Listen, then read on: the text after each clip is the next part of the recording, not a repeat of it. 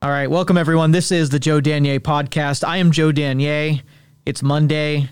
Typically, I'd be around the conference table talking strategy or some kind of logical, you know, topic uh, or pursuit of some kind. But today, I want to talk about something a little bit more fun. Um, we had a ton of airtime on the radio these last uh, couple weeks, and and I used up a lot of my normal topics. But I didn't get to talk about this one when I was on the radio, so I'm going to talk about this now. Uh, and that is sort of like entering the simulation or the metaverse or the matrix. Uh, some of the people that you know are going to check out of real life and check in to a simulated life.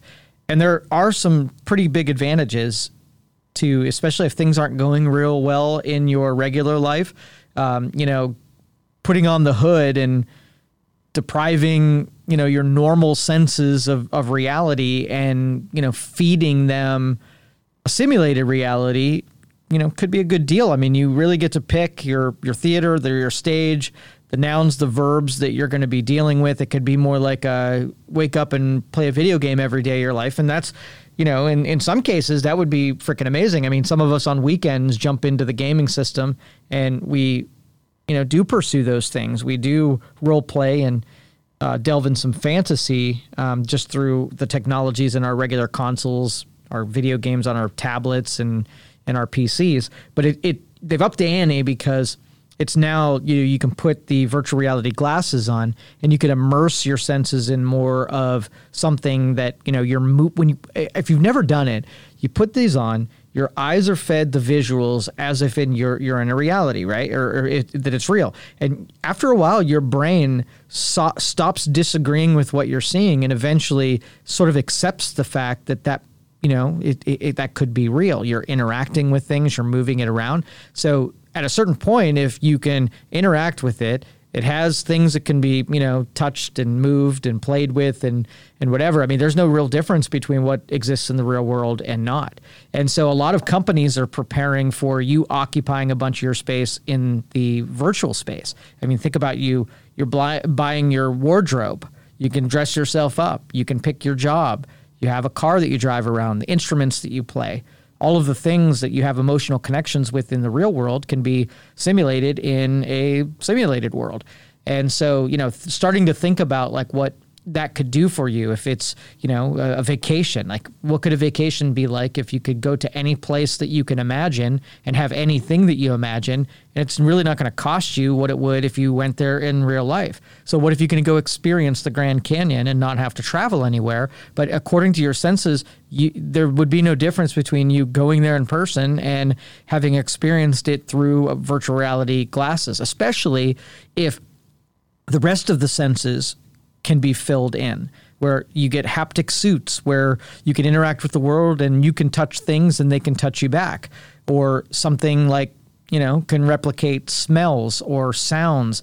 Um, if we cover all of the senses and we can replicate in data what you would be seeing smelling hearing tasting touching and then you can have a suit or a, some kind of like feedback uh, you know something that can give you that same feedback in the virtual world what's the difference? And you wouldn't have you'd have to get close. You wouldn't even have to get exact or precise because your brain has such an ability to fill in gaps of data that you would just kind of like coax the imagination so far and then the imagination could take over from that point.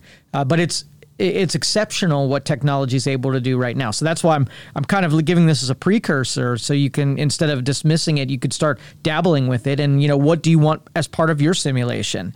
Um, do you want to be? You know, everybody can be wealthy. There's no. It's sort of like in a, in a world of of, of inf, infinite everything because um, nothing will cost you. It's all digital. It's all what, what you picture yourself. So when you jump in the game and create an avatar of yourself, you could be anything you want to be. Your body style, you could look however you want to look.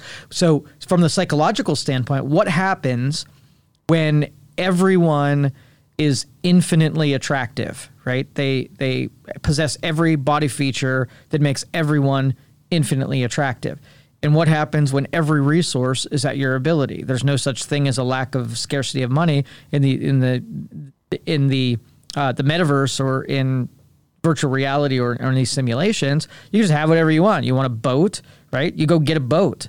And I'm sure there there'll be an economy of, of some kind where you can spend some digital something to buy some digital something, but they they don't have any manufacturing costs. I mean, it has to be just enough for developers to create an object that can be, you know, purchased in the world. It's not like you have steel costs and electrical costs and chip costs and whatever. Uh, so really, the the economies within these things are only going to be uh, uh, just a little bit of of an investment. So I'm going to play around as this stuff comes into the actual marketplace.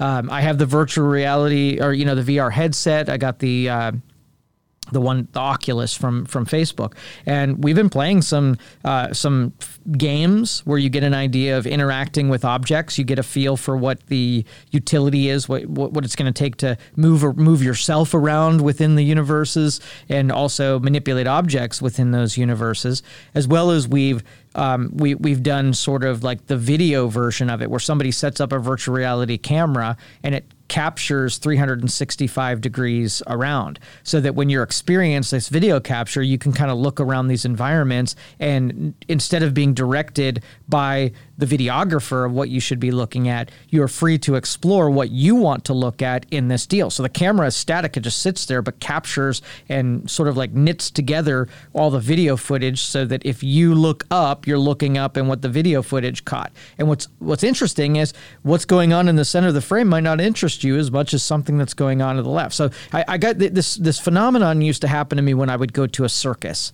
So you had a circus and they had all of those things going on at one time. You had the different rings, like maybe you had five rings going on, and there's jugglers in one, and there's you know dogs in the other, and there's lions in the other. Well, you get to choose which one of the rings that captivates you that you want to look at most, but it's all happening at the same time. And and so like when you get this footage that's shot of whether or not you're jumping out of an airplane or looking at the Grand Canyon or you're in the middle of a of a dance party, you get to wander. Like you get to wander through that input. And I love that. That choice that you get, you your experience is completely unique to you. And that way if you've got bad um, producers, you've got people who don't, you know, who who who aren't giving you uh, the storylines that you're looking at. I mean, this is I'm I'm really disappointed in in what is being presented to our culture because everything is so freaking lectury, right? You go to the zoo. This is the worst. Like you go to the zoo, and I want to look at the animals. I want to learn about, uh, you know, what lives here and what their habitats are like and what they eat and and whatever. And as soon as you walked in, first place that I walked into it was a freaking ecological uh, disaster lecture about how human beings are destroying the planet. And I, and I, get that. Like, that's important to you. Part of the zoo's uh, mission is to whatever. But as a consumer of going to the zoo, is that really what you want to get knocked on first? So if producers are making these extremely activist uh, productions, and maybe where they want you to look isn't really where you want to look. You sort of have choices as to where you throw your attention to, and you don't have to look or be a part of what the part they want to. And that way, they put these cameras in very active views, things that are, uh, you know, a lot of stuff going on, and then you go ahead and choose what you want to look at. And I don't want to belabor that, but it's it's super important that that choice of attention um, is on the consumer, and that's what makes it, you know, most interesting and uh, and so if you haven't dealt, I, I, would I would suggest you playing some kind of video games where there's some manipulation. Uh, they have these uh, trainers, uh, much like when computers were new and people weren't real familiar with how a mouse worked.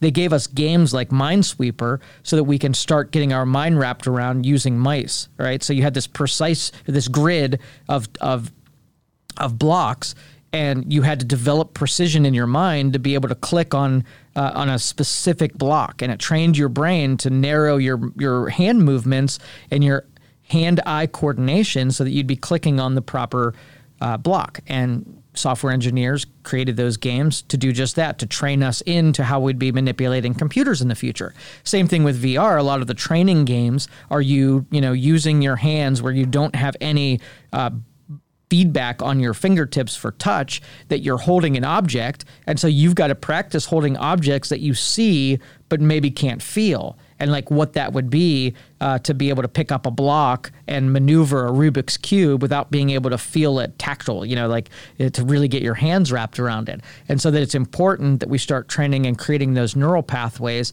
so that we can take uh, isolated feedback. Maybe it's just sound and being able to relate to it, or just touch and be able to relate to it. But these sort of like disconnected, uh, you know, uh, our, our sensories, our, our brain sort of expect some of this stuff to be coupled together. And when we don't have that, it's going to be a new experience. But play around with it. So play a game that uh, maybe it's that Beat Saber where you're moving your hands around to be able to touch blocks, the precision in an empty space uh, to be able to hit things that you can only see, and as well as those games where you can uh, move objects around, set them, pour things, open things, cut things, all of that kind of stuff, and as well as experience some of the uh, just the video feeds and uh, you know look around and explore and let your brain wander and your eyes wander and uh, and, and, do it that way. So uh, that's what this is about. It was interesting to me. Um, we'll get in future episodes. We're going to get into some time travel and some physics and whatever. But uh, the simulation stuff uh, fascinates me, and and in in the coming years, I mean, we're going to be all all about it.